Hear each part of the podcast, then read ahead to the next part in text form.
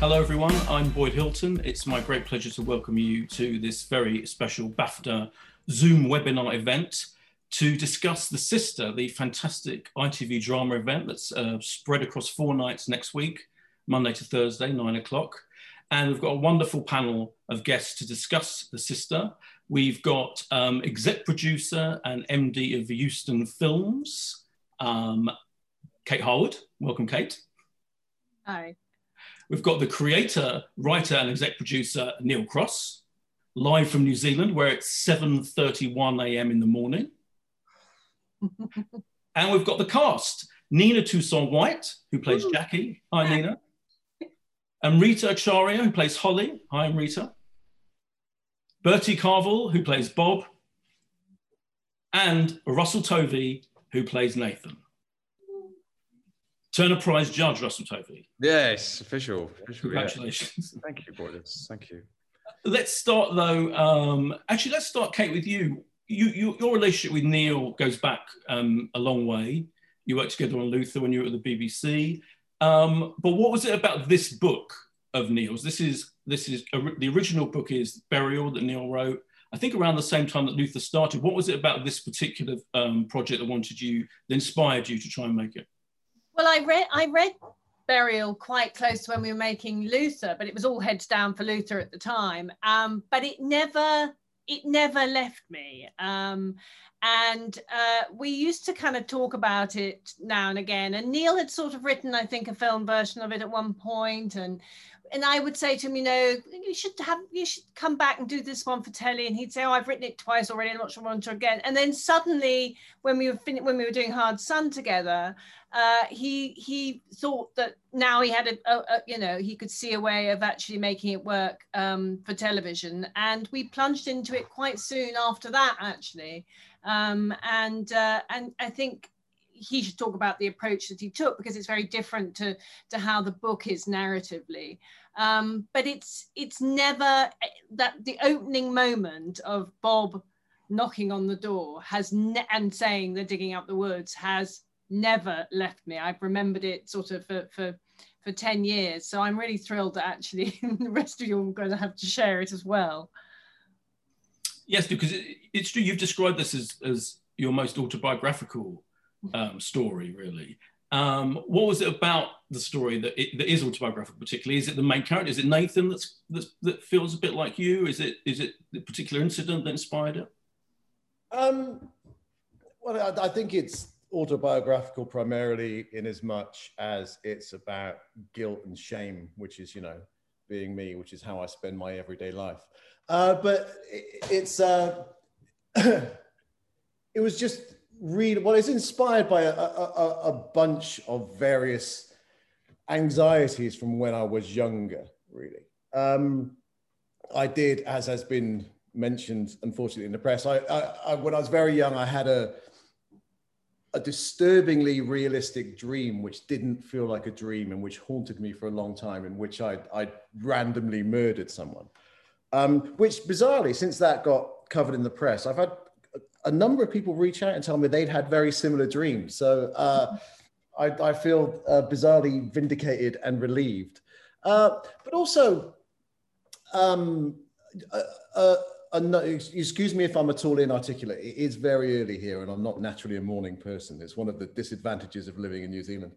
Um, uh, it's it's that I read a statistic. You know, making a story, you put all kinds of uh, random bits of information and inspiration together, and and there's a a very quotidian statistic, which is that by far and away most murders are committed by people who've been drinking or taking drugs.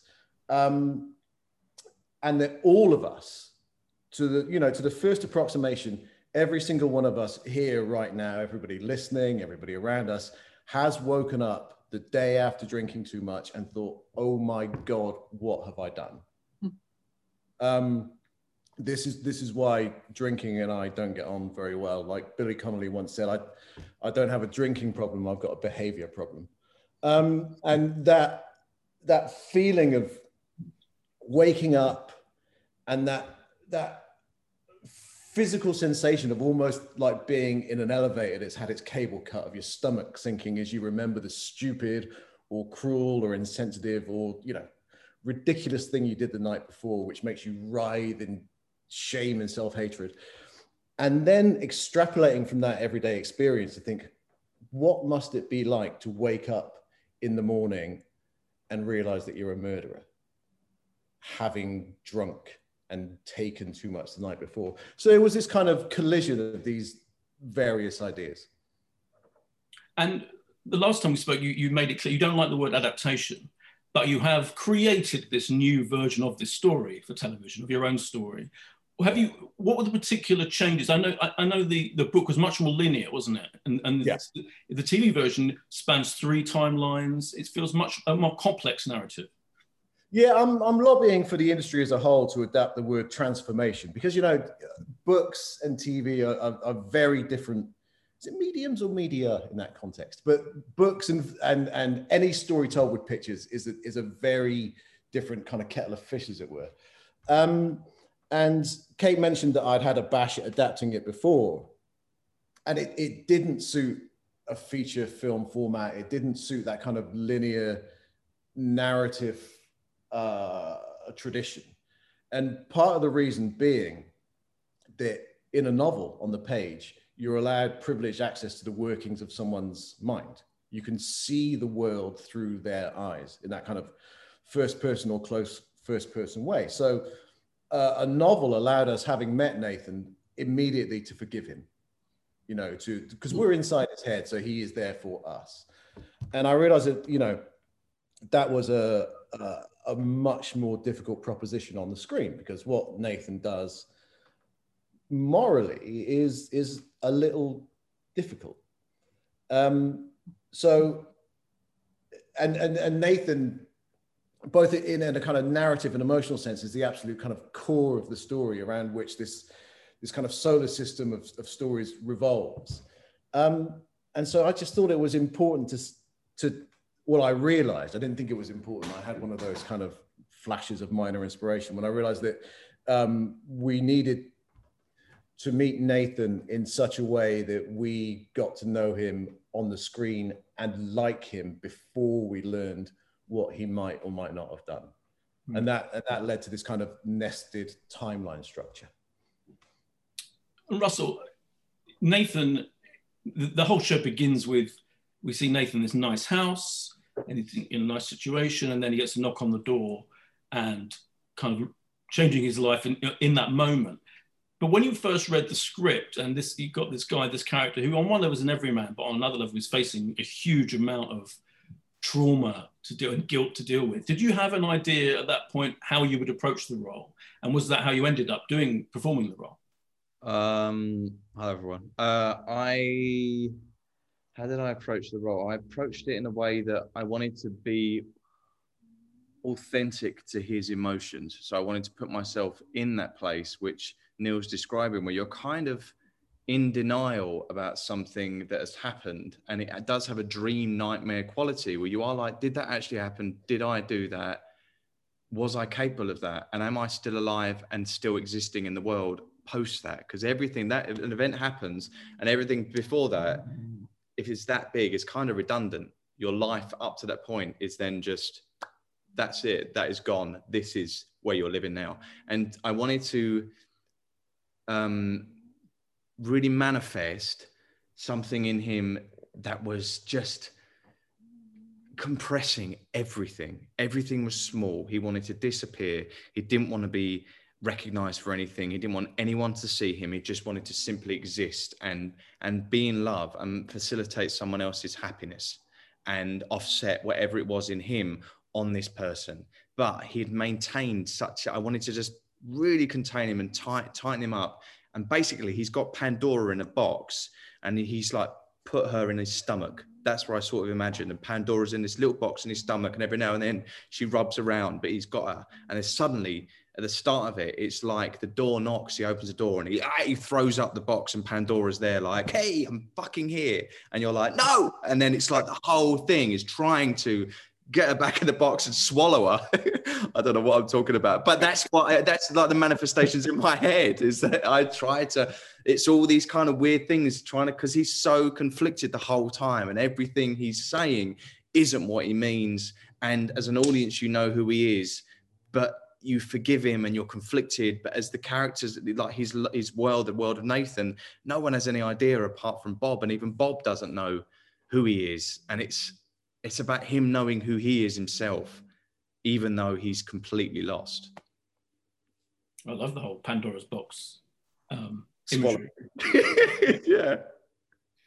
Um, Bertie, Bob, the, the, contrast between the two characters is absolutely fascinating, isn't it? And, and almost, I feel like almost all the scenes of, with the two of them together kind of bouncing off each other. How did you see Bob? struck me as like almost as a character who's adopted his own persona anyway. On one level, he's created this fascinating, you know, the long hair, the whole look, the whole way he talks, the whole his supernatural expertise. Did you did you how do you approach a character who seems to kind of almost be one removed anyway from reality, if that's if that's fair?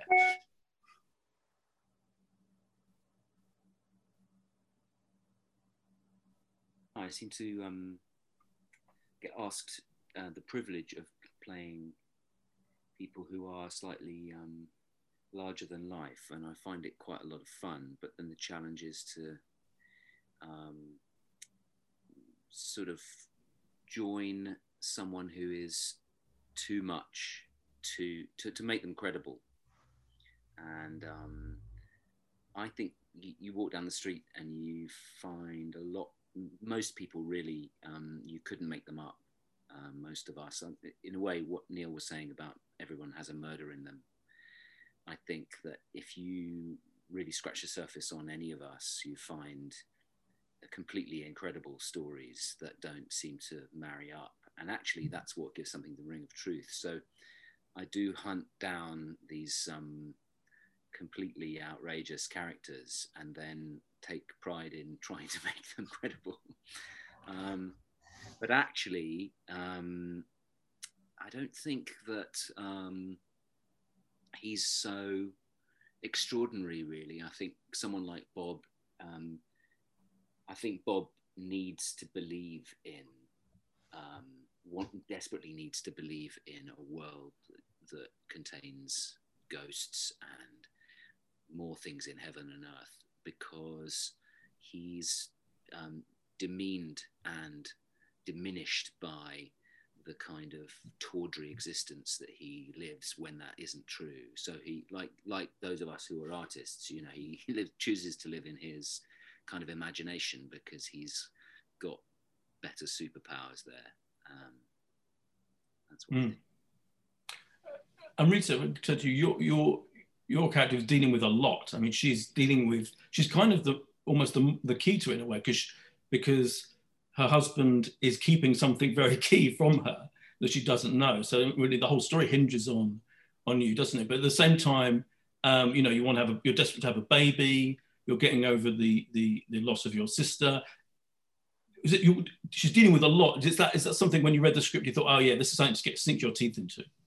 Definitely. Um, I mean, I read the book, uh, which I was obsessed with, um, and um, the the uh, translation or whatever word you want to use into into the script was was really interesting. And then obviously once you then get an actor like russell who has his own spin on it because the way i'd imagined nathan was totally different to how russell created nathan um and well, that was hang on. What did you imagine? I thought he'd be really geeky dude. Like i thought he'd just be like this wet kind of i don't know flannel. pathetic being.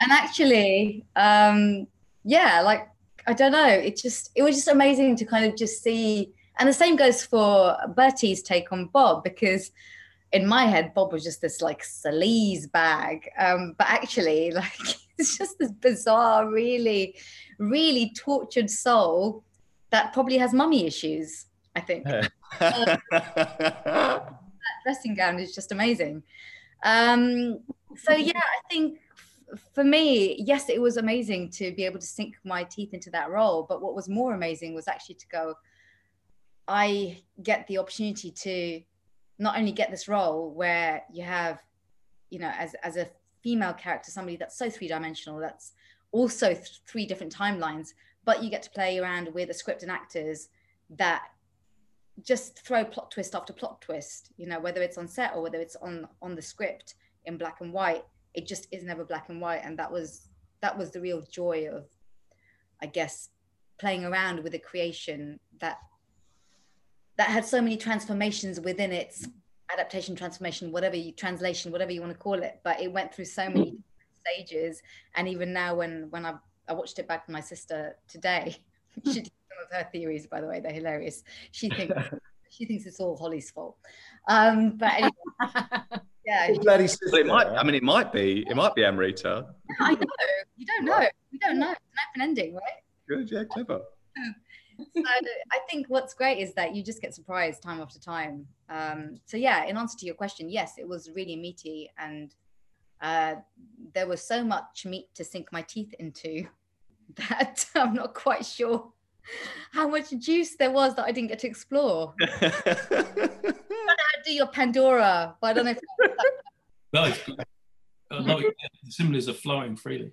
Um, and how was it? What was it like? All, again, pretty much all your scenes are with with Russell. What was it like working with the notoriously difficult? Um, my God, he's such hard work. I just yeah.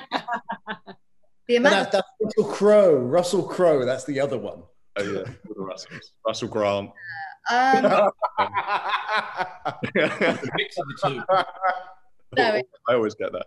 it was an absolute dream. Um, and I, last time we spoke, uh, Russ Russell mentioned that he he felt like um, you you were saying that you felt that you were really difficult on this job, whereas I just felt like you were a bit of a laugh, and I, I kind of just have a lot of memories and photos. I have photographic evidence of the amount of biscuits and Kit Kats we got through. So Shh. Shush. um, no, it was great. Oh. I, I think So that was that was method, wasn't it? That was that was Nathan putting on weight. Oh, for that, that was Nathan eating them biscuits and Kit Yeah. It wasn't Russell. Yeah. Which which timeline of, of Nathan? The All time. All timelines. timelines. Yeah. Yeah. Yeah. Nina, Nina, let's come to you. Um, you're playing again a character with multiple elements because she's a she's a detective, she's a cop, she's also a friend Mm. um, to to one of the to, and it's interesting I think to have her because you've played detectives before, haven't you? You've played cops before, but this feels like a very she's a very normal human being. I felt like it's you know there's no she's not a cliche detective in any way. She's a normal human being who happens to be investigating a, a case that's very important to her and her friend. Was that interesting for you? Yeah, um, you know, when reading the script, I was immediately drawn to Jackie. Um, she's she's definitely, I guess, a very strong and forceful character, but her role was, you know, it's a really fragile one within the show. Um, and I kind of like to think of her as a, a bit of a, a Jenga game or a, like a, a domino line, and you know, if you, just one move or or slip of the tongue, and everything could come crashing down. And we don't meet um, we don't meet her until episode two. And it's then when we quickly realise she's not only the detective inspector for, you know, the disappearance of Elise's investigation, but she's also Holly's best friend. So just grappling with, you know, both job and and love and, and relationship was just a great opportunity and a great part to play. Um, yeah, I loved it. I loved it every moment. Yeah. Did you read the book as well? Did you get? I didn't read the book. I'm so sorry. Is that bad? No. I'm glad I asked. Walking off Yeah. the call now. Yeah. well, also, uh, my other question is, is isn't this is a show that builds up the ratchets up the tension. It, by the time it gets to the fourth episode, where you're you're there's a whole there's a whole kind of cross cutting going on. It builds to a very intense level. In terms of like the visuals and the direction, all of those elements, are you aware of all that going on while you're doing your stuff in the middle of those kind of episodes? sorry. You know, it, it, when you watch it, have you, I don't know if you've watched it back, but it Yeah. kind of, you know, the editing and the the everything about it builds to an incredible climax. And I wonder whether you can feel all that happening when you're playing the role. actually when reading the script um, obviously we, it's it's over three different timelines and my character's journey was all over the shop as everyone else's is um, but it's been edited together so that i think jackie's timeline actually runs consecutively Mm. so that was a bit strange to rewatch i thought you know i'd appear in episode two from the later years and, and so on so no i didn't really have a gauge on on what the finished product would look like. Hmm. Yeah. Kate, we should say this started out. I remember this was originally due to go out quite a while ago before you know, around before lockdown happened and had a different title and all of that. Now it's arriving just before Halloween. It feels perfect, actually, the timing now. I know. We were we were supposed to go out, I think, early May, probably in one of the warmest and loveliest weeks of, of the year. And it would have, you know, everybody was, you know, was already in lockdown and communing with nature. I think they'd have been out in the fields and out in the parks and not watched us. So in fact, you know, yes, it went well. I mean, we had to do all our post-production through and the reason it didn't go out earlier we wouldn't have been ready because we had to do our post-production remotely most of it. Um, and that was at the same time that a lot of the rest of the industry was doing it as well. So everybody was learning off each other. We were kind of it was it was it was quite hairy to start with. We were kind of going okay you know we're going to do some adr russell we know's got equipment at home because Yeah, he doesn't I remember I had a ladder. I had a ladder with a duvet that I then put over my head and doing all the lines. And we were having to get equipment into Bertie and you know and do other people on the phone. And it was you know it was as we all know everywhere incredibly tense time for the whole country. But I think there was a real sense of determination uh, to get this to get this finished and delivered. And ITV were really generous to us and said look you know if you can't make your original timeline what can you do? And you know we just I mean you end up watching it I think probably five times more than you would if you were all together in a room. Um, and every week I'd make the kind of limp joke if I miss the bit when a person comes in and says, you know, what do you want for lunch? Um, but there was a sense of pulling together and it, you know, and I think, I don't think there's anything we'd have done differently. I mean, I just think it, the processes went into a different order quite often. I saw that. Ruth Barrett, who wrote the music, wrote the music during lockdown as well. Yeah. Yeah, yeah, she's, we'd all gather on one of these and go, you know, try and do your interested listening face and go, "Hmm, yes, no, that sounds great. You know, but it, it was just very, great- very intense. I had a great conversation with Ruth about the music, um, and for reasons I was in Mexico at the time, and, and Ruth and I were having a, a, a quite an in-depth discussion about the music as I stood by a rural road in Mexico while a volcano erupted in the background and Wow. we got shaken down by some local cops. That was the single most glamorous thing that's ever happened to me. That's great. I'm so glad I asked about the music, about Ruth's music, which is fantastic, by the way. Um, and and the communing with nature i mean talking about moving it to you know halloween time you know the communing with nature that bertie and russell got to do was at two o'clock in the morning in the woods in the rain in november Yes.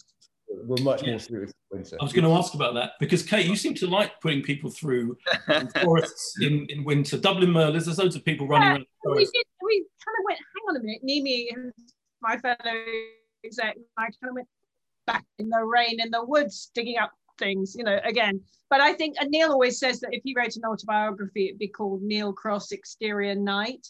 And, and I've lived through a lot of Neil Cross Exterior Night. Um, you know, and there is a reason why it's set at night, but my God, did we do a lot this time? And it was in the woods and it was in the rain. It's very wet autumn, everyone, last year, if everybody remembers. How, Bertie, how were the woods do. in the rain for you? Woods were fun, but um, the, the I, I'm really pleased it's going out in at the time of year we made it because often, um, particularly if you're doing something right, it feels as though um, the stage that you are working on is you know it's the it's the whole thing and the whole it, the woods let me tell you were an integral part of this experience and the idea of it going out in May, when uh, when Kate first said, "I think we, we might broadcast in May," I just thought, how can this possibly transmit? Um, and I think too many good TV shows are ruined by um, shitty broadcast slots, which is um, happily, I suppose, as we move into a world where there are no broadcast slots that mean anything, that's a good thing. But um, yeah, I think you should have to sort of um, prove that the weather is foul outside before you watch this show. Well, they've, yeah, I think there will be. I think we're fairly Yeah. sure about that. And Russell, you ran around in the woods naked in being human. You're not naked in this one, but not only have you got, I I think, did for a bit just to warm up though, just Right. to get everyone. I also wanted to ask you about the scene in the car, which I won't spoil, but there's a key scene incident, the, the key incident of the whole story. That is a tremendously i- i- like well directed and well put together sequence. What was it like filming that? And you have to do a lot in that scene. Let's let's leave it at that, shall we? Um, I, I mean, Great. I mean, every every every point in this, I've I felt like you know supported by the crew were incredible, the cast are incredible, the script is amazing. Um, everybody there, it's just, you just whatever the scene was, you felt like, and it was hard stuff, and it was you know it was cold, freezing cold, and lots of screaming and and running around stuff. But you felt like everybody there believed in the project and wanted it to be the best it could be. So whatever the scene was, it, it felt um, supported. We actually shot that scene in um, the exteriors in the woods that, that, that were so bleak and so grim in the middle of November, and then the interiors in a studio right at the end of the shoot. Yeah, we had some interior. There are several shots that cross in, you know, somebody's sort of action. Well, mine usually is moving outside the car and back in, and so um, I mean, usually, I mean, that's just de rigueur. I think making a TV show is that you're shooting things out of order. But it was quite odd because, as you say, the scene is so intense, particularly for Russell.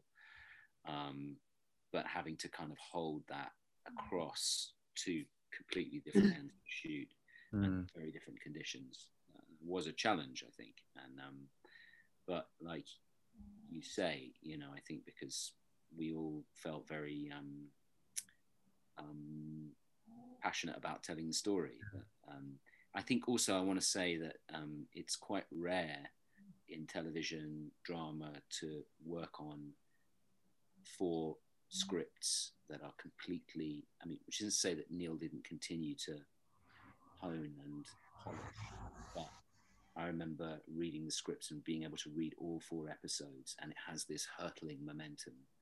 And I think that the quality of an actor's work and everybody in every department when they know what they're making and com- commit to choices and know that everyone else is more or less on the same page mm-hmm. is of a completely different order um, to the usual way of making television where which is also fun but um, you know where we're flying by the seat of our pants and committing to choices that often um, you, you don't you know you're sticking a pin in a board yeah. There's you're, a certain kind of fun to that but i think it was really thrilling actually to be able to work on something where it had a real um, integrity to it.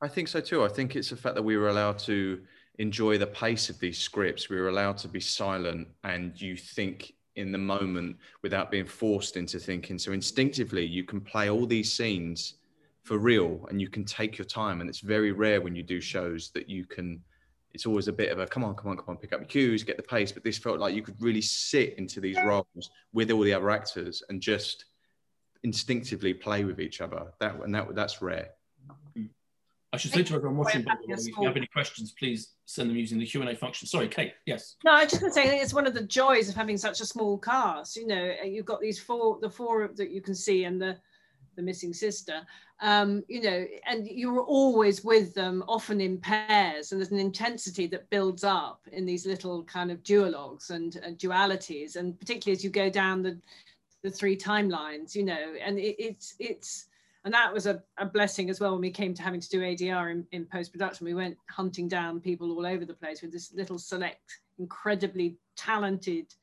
you know, powerful little group that we had to work with. So it was, you know, it was it made it made for a very different dynamic, I think, because sometimes there's a bit of a conveyor belt of actors that come through when you're filming, and you know it's a real privilege to be with a small cast. Actually, it was lovely. It's one of the one of the joys. And Rita, what was the, the, the three timeline thing? What, how did you how, did you approach that in any particular way? Just playing the character differently each time, or did you just um, go? You have the visual element to, to provide that. I'm quite geeky at the beginning of the process before I've actually get on set. So I do all my all my scripts are completely scribbled all over, and I've got all sorts of ideas and all sorts of backstories and whatever. And then I just sort of throw all that away and and see see that throws at me. Um, in terms of approach for that, it, it, really I think with Holly the key thing was to understand.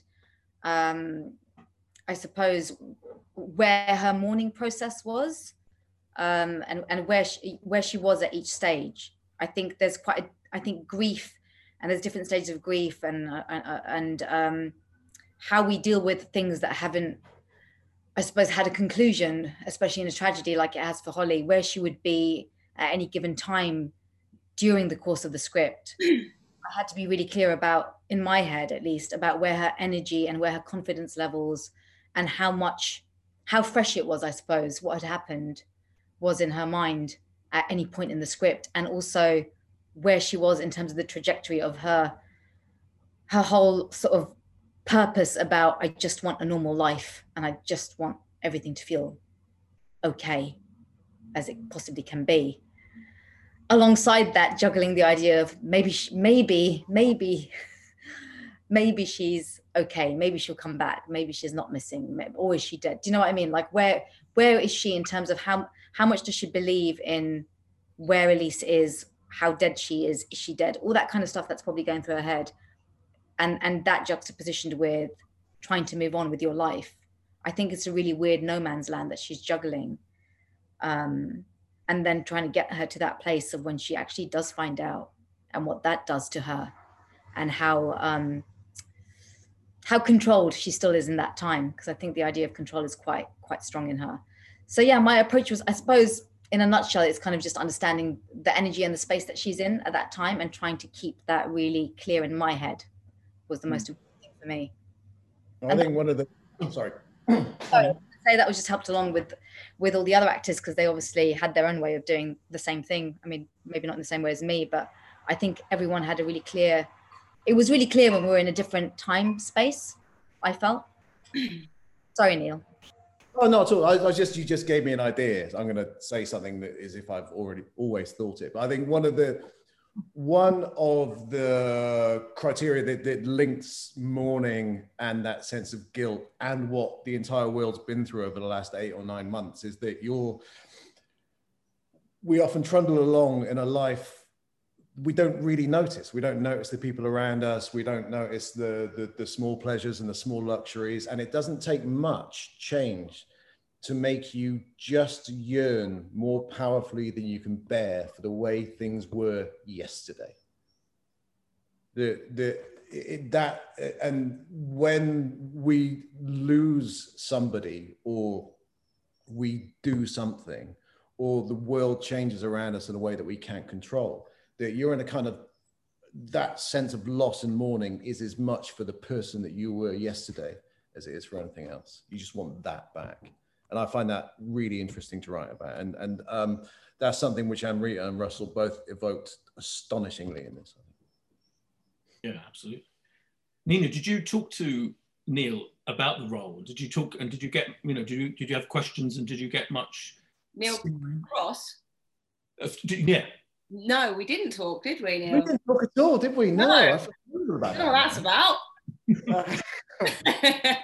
no, we didn't talk about stuff. Um, I talked to Neil, director, about um, you know the role, the uh, as we just discussed with Amrita, and the, the idea of uh, jumping between the, the three different timelines. And um, uh, Jackie's character, she didn't. I know lots of the other actors got you know, wigs and graying of hair and and that kind of freaked me out that I didn't get those things so um, I wanted to play around with like different tonal and, and physical changes um, as she kind of evolved over the years and I wanted to ask Neil because I think she starts off kind of you know the first scene that you see her in, she's this kind of young detective trying to impress, not really knowing what to do, and then she evolves into this kind of forceful being. Um, and I've never had that opportunity before. So just discussing that with Neil director and him allowing me to to play and and yeah, play around with choices that I may not have already done in a different experience. It was a very free and easy set um, to be given the license to to experiment. Mm. Mm. Um, Bertie, what about you? Did you did you have much dialogue with Neil about the role and about the character? Did you have any? Did you did you get any kind of um, insight yeah, from? We did have a conversation um, because Neil lives, as you said, in New Zealand. Um, conversing is is a, a Herculean task. I feel like it was somehow the middle of the night for both of us, even though it does feel like that, yeah. True, but somehow, metaphorically, it's true that it was the middle of the night and um, and I just remember I was I, there was there was a bee in my bonnet about something, and I was worrying away at it, and um, the course of this call, needless to say, um, the bee was freed from the bonnet by something rather wonderful that happened, but that's another story. The point was that I was worrying away at this bee in my bonnet, and um, and Neil said, "I'm going to tell you a ghost story." He started to tell me this story. In the middle of the story, there was a sound like, you know, in Star Wars when um, Obi Wan Kenobi is sort of straddling the huge phallic thing that goes up through the thing, and, and he pulls a lever and it goes. it was a sound like that. Came out of nowhere, and the line went down. And it, mm. I like to think that it was the ghost of this project. and it was either a, an omen to say, Bertie, get out now while you still can, or it was a great sign that we were all going to have a great time. And luckily, it was the latter. um, I can't even remember what the question was. Um, yeah, so we had that call, and that was great. And basically, um, to be serious about it, um, I was kind of, you know, I'm not really into um, uh, sort of like random evil dudes. I don't really believe in evil. I believe in um, uh, what Neil said before about our g- generic capacity for evil and so on and so on. And I was really worrying away at a detail that was um, not clear to me from in, initial drafts of the scripts. And in this wonderful call, we um, um, he said to me actually, which I loved. He said, "Bertie, it's like you're narrating my subconscious." uh, what a strange subconscious that is, but how wonderful because I'm now really excited. Um, and um, yeah, please stop me before I kill again. Someone, no, that's let's talk. That's that's fascinating. Yeah, um, I'm going to get get to the audience questions in a second. Yeah, I wanted to ask you quickly. The, the the whole the, the story does straddle this idea of the supernatural kind of. It's always there in the background, isn't it? And in some episodes, you kind of have crash crashes and bangs in the house, and you've got Bertie's character who's clearly believes in it, and you've got you know was it was that an, that's an interesting trick to pull off, isn't it? It's always there, but without ever necessarily coming to the fore and making anything explicit as to whether that is a part of the story or not. Um, that is very specifically autobiographical in as much as I'm uh, I'm obsessed with the notion of, of ghosts, imaginary and otherwise. Um, on a, you know, I find it, I hesitate to use the word intellectual because I'm a bear of very little brain, but I, I find it intellectually very interesting, but also kind of viscerally and emotionally uh, fascinating to the extent that, since we're sharing my neuroses, um, uh, in a way that was maybe winsome and interesting when I was 21 and is now just kind of at best eccentric, at worst weird. I've got a crippling fear of the dark.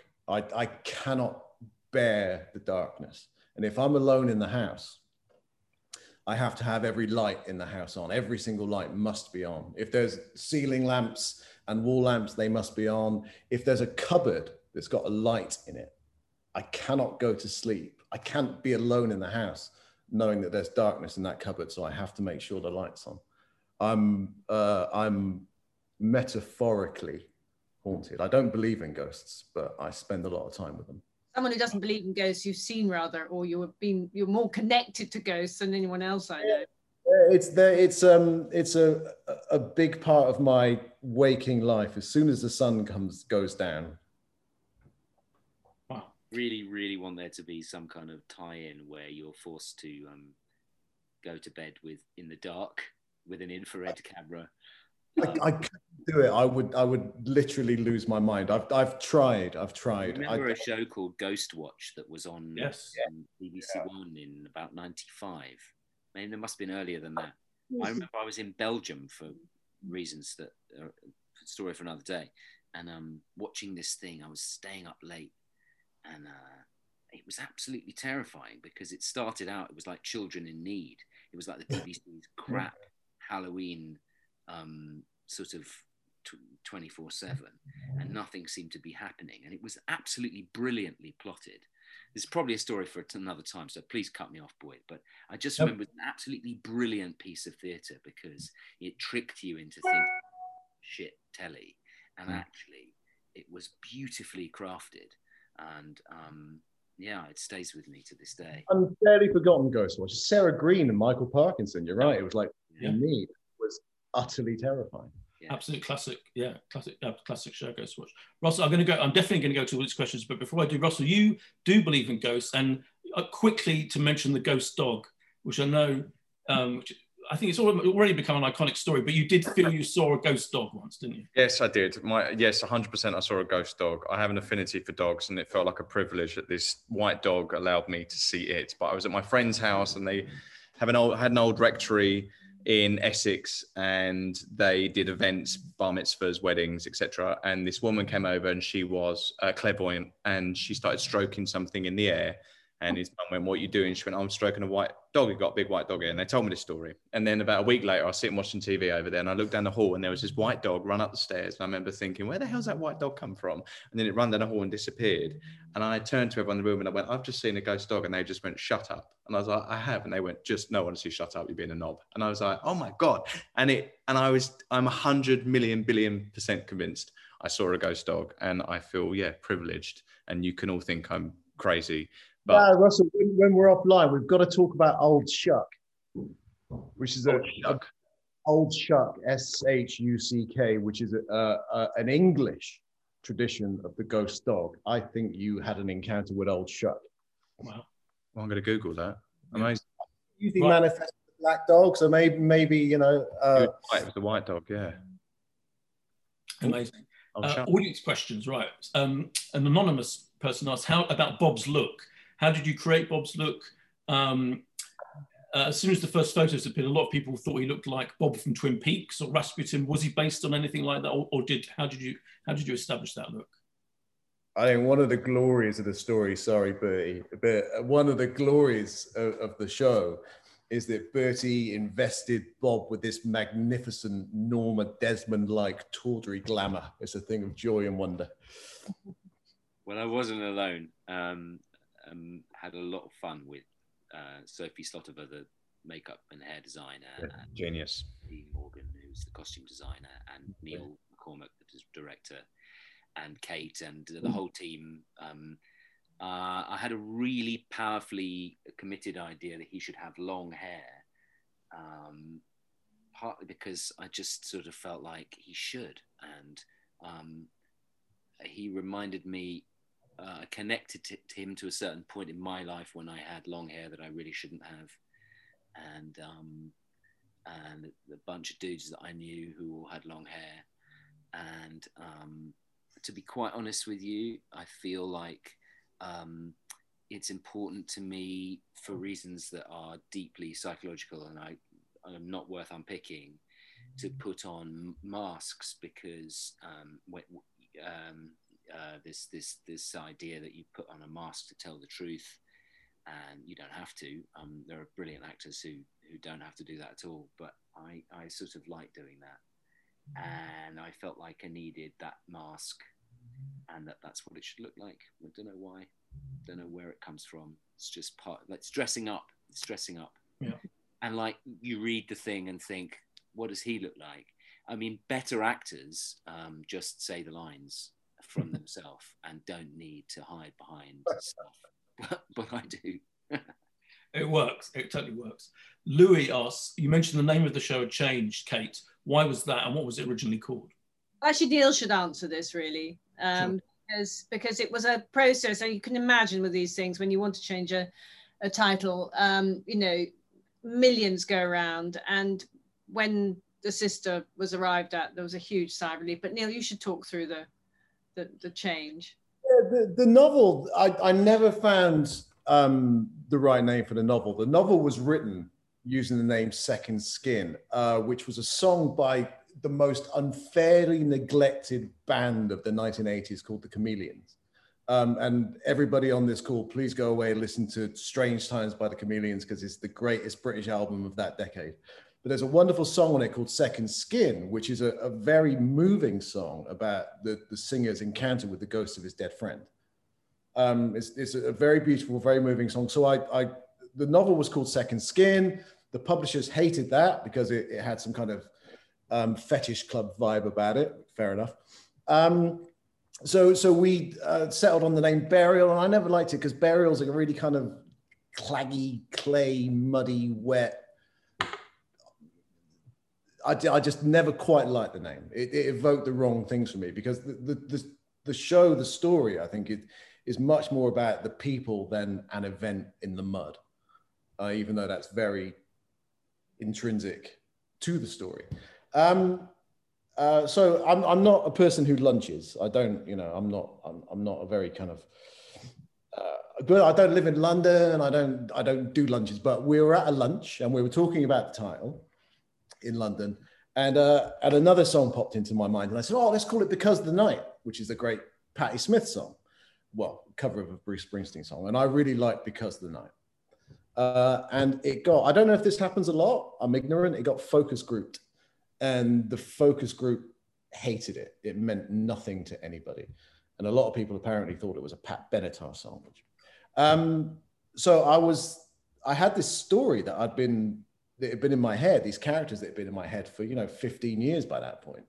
And it still didn't have a proper name. And there was kind of klaxon sounding and, you know. We went, via, we went via another one, which we pretty quickly got a kind of uh, cease and desist from when we did a search on. Um, oh, terrible. It's like it's like naming it's like naming your child or naming your dog. If you get it wrong, the whole personality of the child or the dog changes.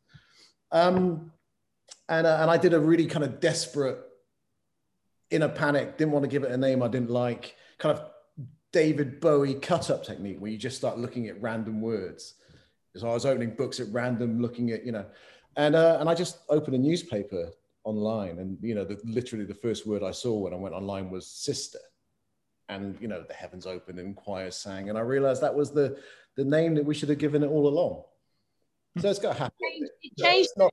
it was interesting because when we called it we were well into post before we changed the title to the sister. And we did actually do another pass through the edit to just land it a little bit more because it's such a resonant it changed it subtly changed everything actually. Um, and we ch- and we change a few outs and a few you know kind of beats and music beats just to land it just to remind everyone that there are two sisters in this story um, so which is the sister? It depends which way you're looking i think. Absolutely. Thank you. Um, someone else asked were there particular challenges for production design particularly in handling the different um, ages and times? Uh, well yes. I mean i think uh, the, again i mean we've talked a little bit to this but you know sort of being in the woods uh, at different times how much the woods change but also the kind of um, environment that um, holly and nathan find themselves living in had to feel right and a good neil cross script always has some nice big windows through which kind of slightly creepy, scary things can happen. So that was always on the list. But um, I think it's a more close up show than that. You know, I think the challenges of the time weren't so much about the sets. I think they were about these four, these four people. Well, yeah, I mean, the in terms. Sorry, Kate, I didn't mean to, but it, in my naivety, the, the the weight of this, in fact, fell on the cast because in my naivety and what in retrospect feels like inexperience, even though I've been doing this since God was a boy, um, I had imagined that we would film one timeline at once that we'd start in timeline one, we'd wrap that, we'd move to timeline two. But the vagaries and the requirements of production meant that that was not the case. So the poor cast were, you know, in a given day, were moving from timeline to timeline. And, and that, rather than, you know, the, the logistical challenges of production design, that was the real challenge. It was, it was them who dealt with it. Hmm. Thank you. Mallory Fenton asks, um, how, this is a kind of this is a big question. How do you think making television will adapt to a global pandemic moving forward? Who wants to answer that? Kate, do you got any feelings on that? Well, I mean, I feel I can get up in the morning if people are still filming. I, you know, I really, uh, it's so, so many livelihoods are at stake in so many worlds, of course, but in our world, um, the audience is there. And uh, you know i feel we have to find a way of getting stories to the audience. Um, i think you know we're surrounded in our business by people who are brilliantly imaginative and brilliant at logistics Um, and I think the shows that have started filming, you know, are carrying on, and that's a huge relief. Um, I think, you know, that it's uh, there's a big onus on us to tell to tell stories and to keep telling stories. Um, and I think you know it's going to make things more expensive. I can't see how it, it won't. Um, but the other thing, the other thing I feel like somebody said this on the radio the other day. I think it's really important to say is that you know that everybody thinks about um, employment in film and television as being you know everybody outside the business as, as the, you know these good people and maybe neil and i figure somewhere in their imagination. But the truth is it's a fantastic entry level for many many people many skills some non-skilled people you know people who are starting in lots of different careers not just acting directing writing but also you know cameramen or carpenters or you know costume designers or i mean it's such a huge enterprise and i think that you know so i feel so so driven like theatre owners must be feeling at the moment as well is that it's not just us that need to get back into production it's all those people that come and work in our world you know and it's um it will make things more expensive but i think that the will is there. And you know i'm not sure we won't be doing a show set in four different continents anytime soon. Um but you know we'll find other ways to tell stories. You know i think as we said before it's the the characters that people really come for not the and I think you know from from the other end of it, I think you know the the big unanswered question, particularly this very acute moment we're in right at this particular moment, is is this a moment or have things changed forever? Um, uh, so I, I, I keep thinking about that. You remember that final scene of Our Friends in the North where you hear Oasis and, and magically you're transferred to that particular moment in British history now in in five years time are people going to see wearing of masks as as the everyday experience of, of everyday life or is it going to date any production which shows masks to this particular time and i think that uncertainty is is uh, is troubling uh, and are you tempted to write about this whole period neil or is it something you think it will date and so you can't avoid it I'm I'm hoping. I think probably along with everybody else, I'm hoping desperately that it's going to date. I, I don't I don't think at the moment anybody wants to be told this story because we're all living in it. Um, uh, I don't on a really dull level. I don't think it's great for actors to walk about wearing masks because you know it's like taking a carpenter's tools away. Um, and and uh, and what's going on is is is chronic and, and what's chronic by definition almost isn't dramatic so i just think that we've all got our fingers crossed and we're just hoping the moment's going to pass yeah. and then when once it's kind of once it has passed into history then people can begin to tell interesting stories about it. Thank you so much. Thanks to BAFTA, thanks for kate bertie russell neil nina and rita. And um, uh, see you soon. Bye. Thanks everyone. Bye.